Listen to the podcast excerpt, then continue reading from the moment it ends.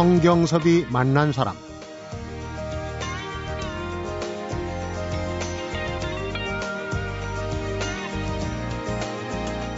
상처받은 사람들뿐 아니라 세상을 살아가는 모든 사람들에게 희망을 주고 싶었습니다. 천사 혹은 관세음 보살처럼 자비로운 마음을 가진 사람이 되고자 하는 마음을 이번 6집에 담았습니다.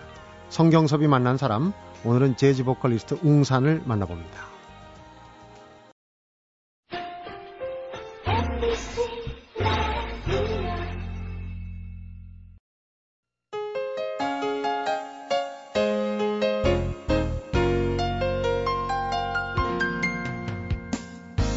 어서 오십시오. 안녕하세요. 안녕하십니까. 반갑습니다. 이제 뭐 알만한 사람은 다 아는 웅산. 그런데 처음 만난 사람은 어떻게 이름이 그렇죠? 이렇게 많이 질문을 받을 것 같아요. 네, 아직도 여전히 받는 질문이에요. 네. 웅산이라는 이름은 법명이고요. 네. 제가 실제로 17에 절에 들어가서 한 2년 정도 산에서 수행을 했던 적이 있었는데 네. 그때 받았던 법명이에요. 아주 그러니까. 큰 산이라는 큰 뜻이죠. 산. 네. 거산이란 호를 가진 전직 대통령도 계세요. 네, 예, 큰 산이란 뜻이 네. 똑같은데, 어, 그러니까 이제 비구니 전력, 뭐 아시는 분들은 지금 다 아실 거예요. 데 네. 지금 연예 활동을 하면서도 본명을 그대로 가지고 다니시겠다. 아, 이런 취지로. 어쨌든 이름에 맞는 사람이 되고 싶은 생각은 있네요. 아, 그렇군요. 네. 어, 인터뷰 기사에서 뭐 많이들 다뤘습니다만 나오셨으니까. 네. 왜? 왜? 왜 출가를 하시려고? 어, 여러 가지 말씀들을 하시는데요. 사실은 그 기대에 부응하지 못해서 죄송하긴 한데, 네.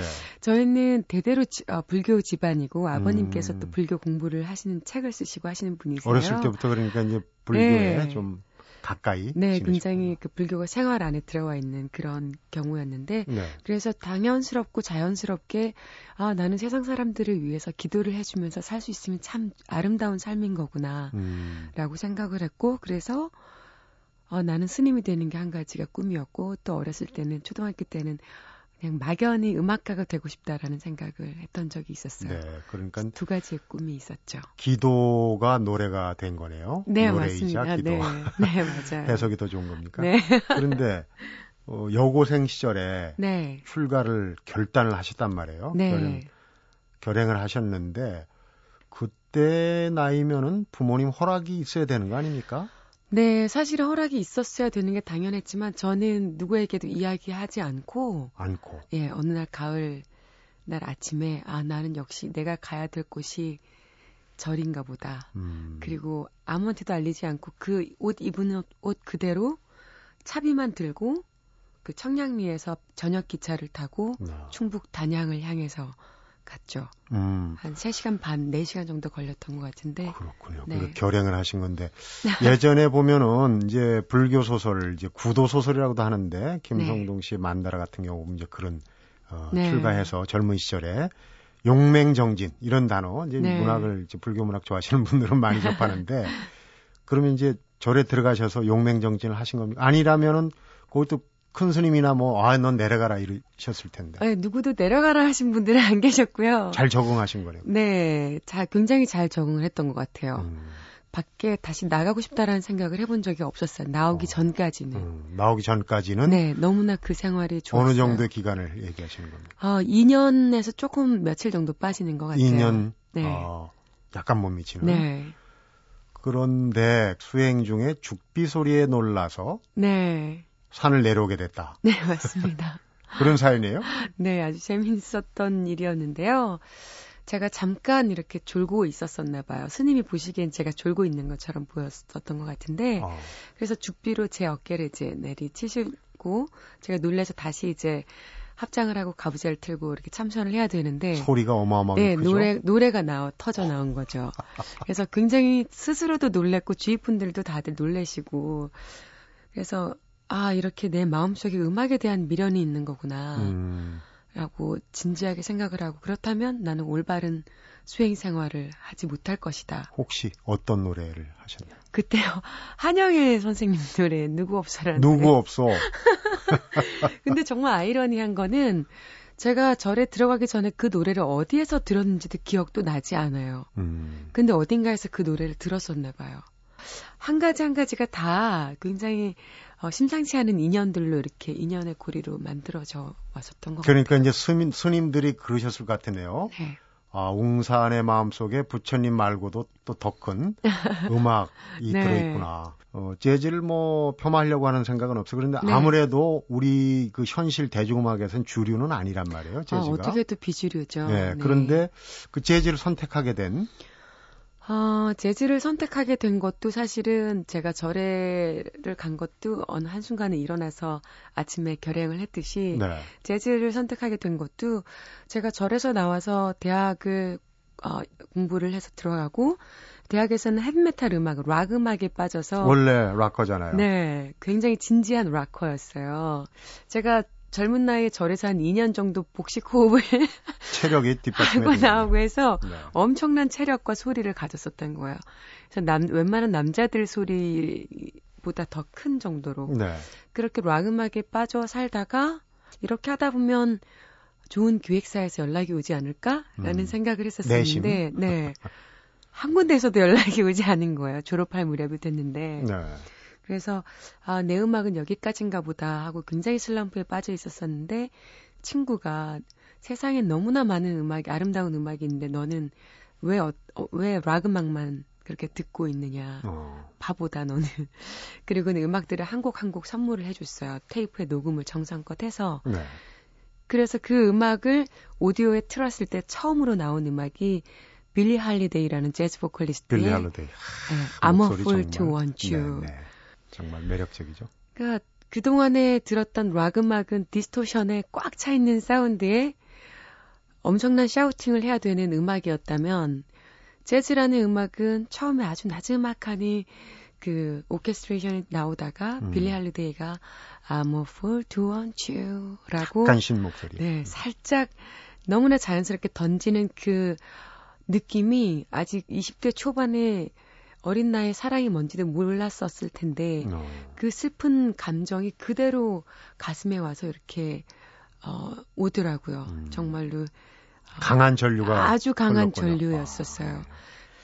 그리고 저녁 되면 이제 한국에는 어떤 분들이 재즈를 하시는지 재즈 클럽을 찾아다니고 그분들이 연주를 들으러 다니고 그랬었죠. 그때 어. 이제 이태원의 All That Jazz라는 클럽도 있었고. 네, 잼 세션 하고 네, 그렇죠. 음. 유복성 선생님이나 신관우 선생님, 1세대 음, 재즈 선생님들, 치시고.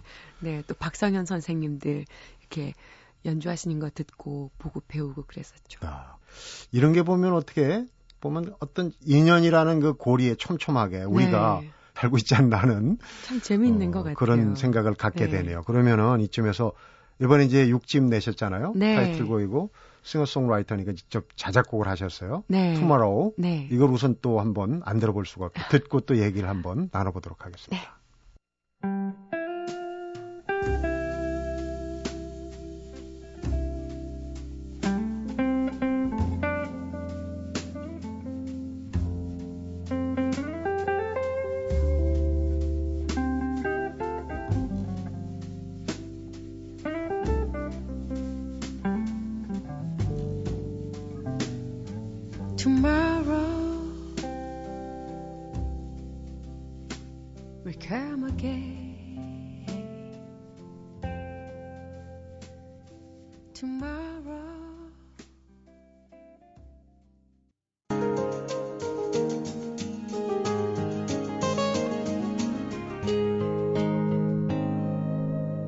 성경섭이 만난 사람. 네, 오늘은 고등학교 때 비구니를 꿈꾸면서 출가했다가 다시 가수라는 꿈을 품고 돌아와서 15년째 재즈 보컬리스트로 살아가는 웅산을 만나보고 있습니다. 어, 지금 국내보다는 일본 쪽에서 네. 어, 더 활동도 많이 하고 그쪽에서 또 반응도 더 좋고 일본하고는 어떻게 인연을 맺게 되신 겁니까? 어, 제가 90 96년도에 재즈 음악을 시작했고요. 일본 활동은 98년부터 시작을 했는데 네. 어, 우연찮게 일본에서 그 한국의 오모리 밴드라고 하는 팀이 공연을 하러 와서 어. 네, 거기 제가 게스트 보컬리스트로 하게 되면서 일본에서도 공, 공연을 좀 해달라 이렇게 요청을 받아서 시작하게 됐는데요. 처음에 일본에 아는 사람도 없고 아무도 없는데 좀 두려울 법도 한데 저는 그런 게 없었나 봐요. 근데 재즈 음악을 하면서 가장 정말 좋은 선물 한 가지는 도전 정신이라는 거. 도전 정신이. 왜냐하면은 재즈라는 음악 자체가 무대 위에서 굉장히 즉흥적으로 반응을 하는 음악이거든요. 그렇죠. 이 사람이 이렇게 어. 연주했을 때 내가 이렇게 받아주고 금방금방 반응을 해야 되는 음악이기 때문에 거기에서 도전 정신이라는 게 굉장히 어, skill이 좀 커진 것 같아요. 저도 아는 체가 좀 앞에 네. 잼 세션 했지만은 네. 모르는 사람들끼리 모여갖고 네. 다시 화음을 만들어내고 그렇죠. 도전 정신. 네. 그래서 어떤 기회가 왔을 때 그런 것들을 두려워하는 것보다는 음. 네 한번 해볼게요라는 말이 먼저 나가게 되더라고요. 그렇게 시작이 됐었어요. 그런데 대단히 행운인 게 네. 전후에 일본이 미국 영향인지 아주 재즈 성행해요. 아주 재즈 강국 소리를 들을 네. 정도로 아주 무대도 많은 걸로 네. 알고 있어요. 일본 재즈 명예 전당이랄 수 있는 그런 무대도 쓰셨고 네. 또뭐 국내 재즈 뮤지션으로는 최초로 네. 어 여러 가지 상도 타고 그랬어요. 네, 상복이 좀 있었던 것 같아요. 음, 그러니까 좋았던 경험들이 많을 것 같은데. 네. 되돌이켜 보면. 음, 먼저는 한 10년을 넘게 상, 어, 음악 활동을 일본에서 하다가 그 골든 디스크 상을 받아 받게 됐었어요. 네. 이제 그거를 받게 되면서 언론에서 굉장히 관심을 많이 갖게 된 예, 어. 계기가 됐었던 것 같아요. 그렇군요. 근데 또 그 다음에 또 재즈 오디오 디스크 대상도 받게 되고 연달아서. 네. 근데 그런 것들이 사실은 그 당시는 상을 큰 상을 받고 했었을 때가 저는 제 음악 인상에 있어서는 좀 아주 큰 슬럼프 기간이었었던 것 같아요. 오히려 네. 슬럼프 기간 중에. 그래서 굉장히 많은 것들을 배우면서 왔었고 또 엄청난 무대들을 소화해 냈었어야 됐기 때문에 또 작품을 계속 쏟아내기만 했었어요. 음. 그래서 마치 제 안에 가진 모든 것들을 소진해 버린 것 같은. 충전하지 않고. 네. 아. 그래서 사실은 굉장히 공허하고 어, 힘들어했던 시기였는데 사람들은 그걸 몰랐을 거예요. 가장 화려한 위치에 서 있었기 때문에 그 음. 그 당시에. 그러니까 가장 화려한 시기에 네. 오히려 힘들고 네. 또 외로웠다. 혼자 네. 있을 때는 그런 얘기인데 자, 일본에서 잘 나가던 얘기도 좀 일본이 이제 어떻습니까? 나오신 게 일본의 재즈 무대라는 게 뭐 우리처럼 크게 음. 벌어지지 않고도 뭐 동네마다도 있고 그렇다고 들었어요. 맞아요. 그러니까 아주 작은 시골 마을로도 투어를 보통 투어를 한 20일, 30일 이렇게 하면 정말 작은 시골 마을에 재즈 클럽이 있을까 하는 느낌이 들 정도로 이렇게 그런 시골 마을로 가다 보면은 재즈 클럽이 없어서 그 동네에 말하자면 이장댁 같은 데서 재즈라는 음악이 전기가 없어도 할 수 있는 게 아주 장점이잖아요. 원래 어쿠스틱한 악기로만 그렇죠. 시작했던 전기 없이. 네. 네. 그래서 피아노, 색소폰, 기타, 보컬, 음. 뭐 이런 악기 콘트라베이스. 그러니까 한 몇 평 안 되는 그런 어, 공간에 작은 의자들을 이렇게 모아 앉혀놓고 동네 어르신들이 다 와서 그것에서 공연을 보는 거예요. 음. 어, 누구나 즐길 수 있는 어디에서나 즐길 수 있는 음악이 그런 음악인데 그것을 일본에서는 조금 더 일찍 받아들였던 것 같아요. 우리 이제 한국 재즈하고 일본의 네. 재즈하고 물론 또 미국 재즈가 있습니다만은 네. 좀 차이가 있습니까? 나라마다 굉장히 다른 색깔들이 있는 것 같은데 일단 미국 재즈는 여러분들이 상상하시는 그대로의 재즈일 거고요. 또 유럽 재즈 하면은 조금 어쩌면 몽환적이고 아방가르드적이고 좀 클래시컬한 느낌들이 날 테고 음. 또 일본 재즈 하면은 조금 쿨한 느낌이 있어요. 어. 그러니까 그분들은 과한 음악을 많이 좋아하지 그렇죠. 않는 성향이 국민 있죠. 성향이 또 그렇지 네. 않습니까? 약간 내성적이고. 네, 그래서 막 지르는 것보다는 오히려 예쁘게 하는 것들을 더 좋아하는 것 같고 쿨하게 또 한국 재즈는 굉장히 열정적이고 다이나믹하죠. 음. 또 깊은 색깔이 있고 그래서 일본이랑 황, 한국이랑 같이 활동하면서 두 가지의 색깔을 다 갖게 된 저 같은 경우에는 아주 감사한 결과를 낳게 그러게요. 됐죠. 아주 뭐 네. 행운하십니다. 정말 행운아라고 생각을 어. 했어요. 근데 육집이 웅산표 재즈다 이런 이제 평을 받았어요. 네. 그러니까 그 본인이 자작곡도 있지만은 우리가 이제 대표적인 어, 대중음악 신중현의 꽃잎, 산울림의 네. 찻잔 이걸 재즈로 새롭게 해석한 부분이 있다면서요? 네네. 네. 그런 건 또 어떻게 착안을 하셨습니까? 어, 이런 것들은 계속 재즈 뮤지션이면서 대중들에게 재즈를 알리기 위한 작업 중의 일환이에요. 그래서 한국에 있었던 훌륭한 뮤지션들의 곡들을 재즈로 재해석해서 대중들에게 이런 어, 새로운 리듬의 옷을 갈아입히는 것이 재즈 음악입니다라고 선보이는 거죠. 어. 또 옛날 곡들을 잊혀지지 않을 수 있도록 다시 한번 또 소개를 시켜드리는 어, 또 일도 되고요. 네. 여러 가지 의미로 의미가 있는 것 같아요. 요즘 아이돌 가수들이 네. 옛 곡들을 이제 재해석해가지고 네. 빠른 리듬으로 하는데 재즈로 재해석한 거 이것도 상당히 의미가 있어 보입니다. 아 감사합니다. 성경섭이 만난 사람 오늘은 6집 앨범을 발표한 재즈 보컬리스트 웅산을 만나고 있습니다.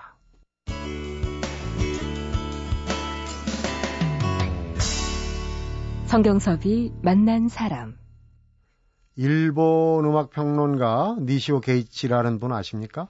네, 많이 들어봤는데요. 웅산은 항상 진화하고 변화하는 가혼, 노래하는 아, 혼, 네. 어, 이다. 이렇게 이제 아주 좋은 평을 아. 쓰신 걸 봤어요. 그러니까 진화하고 변화한다. 이거 얼마나 네. 좋습니까? 아까 이제 도전적이다 재즈를 얘기했는데 네. 오늘 아까 들으신 투마로 네. 6집 앨범이 아마 현재 웅산을 제대로 보여줄 수 있는 네. 어, 그런 작품이 아닌가 하는 생각이 들어요. 아무래도 이제 수행자의 길을 잠깐이나마 걸었었고 또 이제 재즈라는 음악을 하면서는 이 음악은 나에게는 이것이 나에게 수행이다라는 생각을 음. 언젠가부터 하게 됐고요. 그러면서 음악인으로서 내가 가장 좋은 많은 사람들에게 해줄 수 있는 일은 음악으로 위안을 해줄 수 있고 또 음악적인 치료 그 사람들이 가장 행복할 수 있도록 하는 게 어, 노래하는 사람으로서 가장 행복한 일이 아닌가라고 생각을 했었고 기도해주는 자세로 네. 앞서 얘기했지만 네. 네.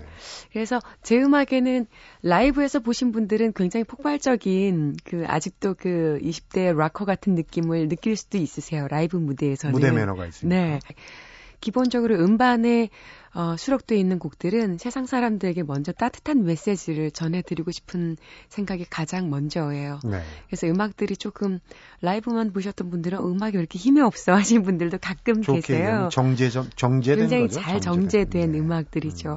근데 하지만 어, 한 번 듣고 두 번 들으시다 보면 그 음악이 주는 메시지에 대해서 한 번은 생각하시게 되지 않을까 하는 음. 생각을 본인도 사실은 그 기동량이라고 그럴지 여기저기 이제 독학으로 네. 음악을 배웠다고 들었어요. 그래서 네, 그런지 더 이 후배들 후학들한테 가르치는 일에 좀 열성적이라는 얘기도 있고요. 네, 아마 그런 것 같아요.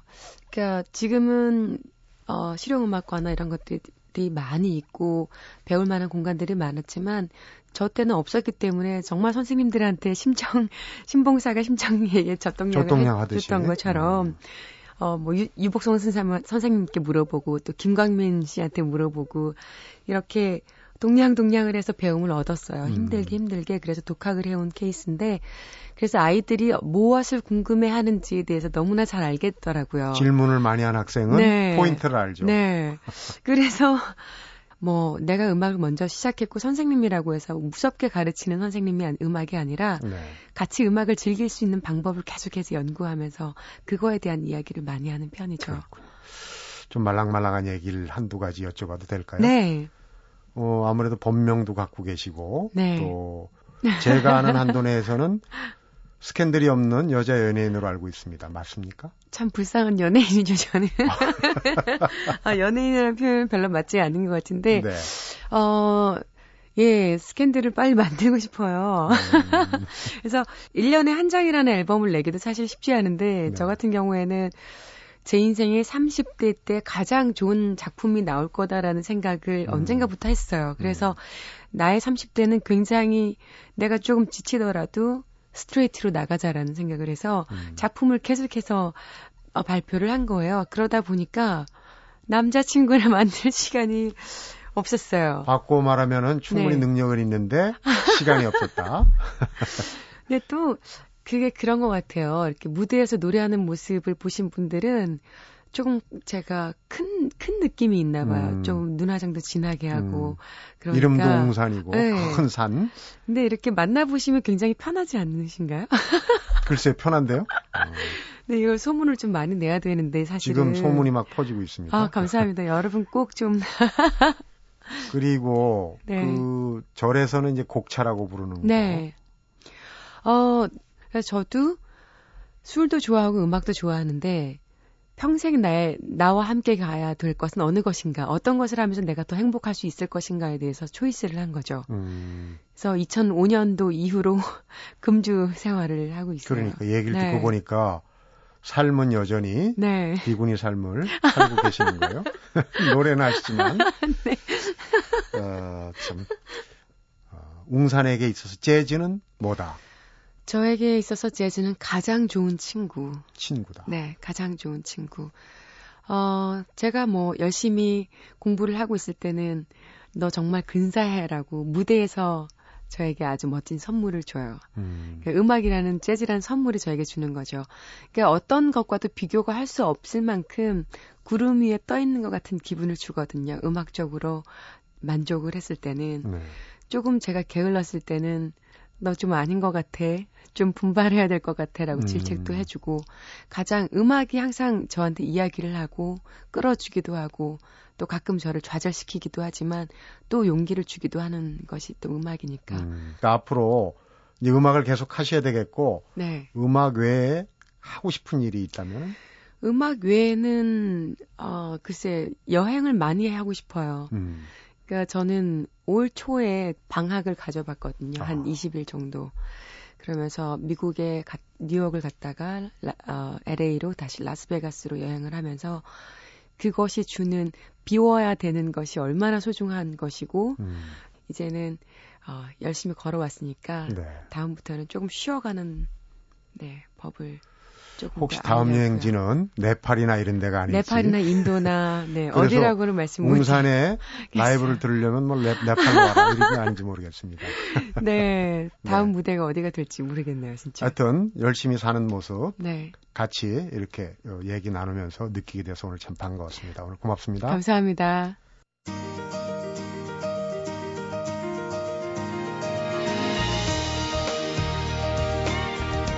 누구에게도 어렵지 않고 쉬운 재즈를 부르고 싶고 그 노래 속에 따뜻함이란 메시지를 담아 전하고 싶다고 하는 웅산의 바람을 들으면서 무언가를 하고 싶고 어떤 사람이 되고 싶다는 꿈을 지닌 것만도 대단한 일이 아닌가 하는 생각이 문득 들었습니다. 성경섭이 만난 사람 오늘은 여기까지입니다.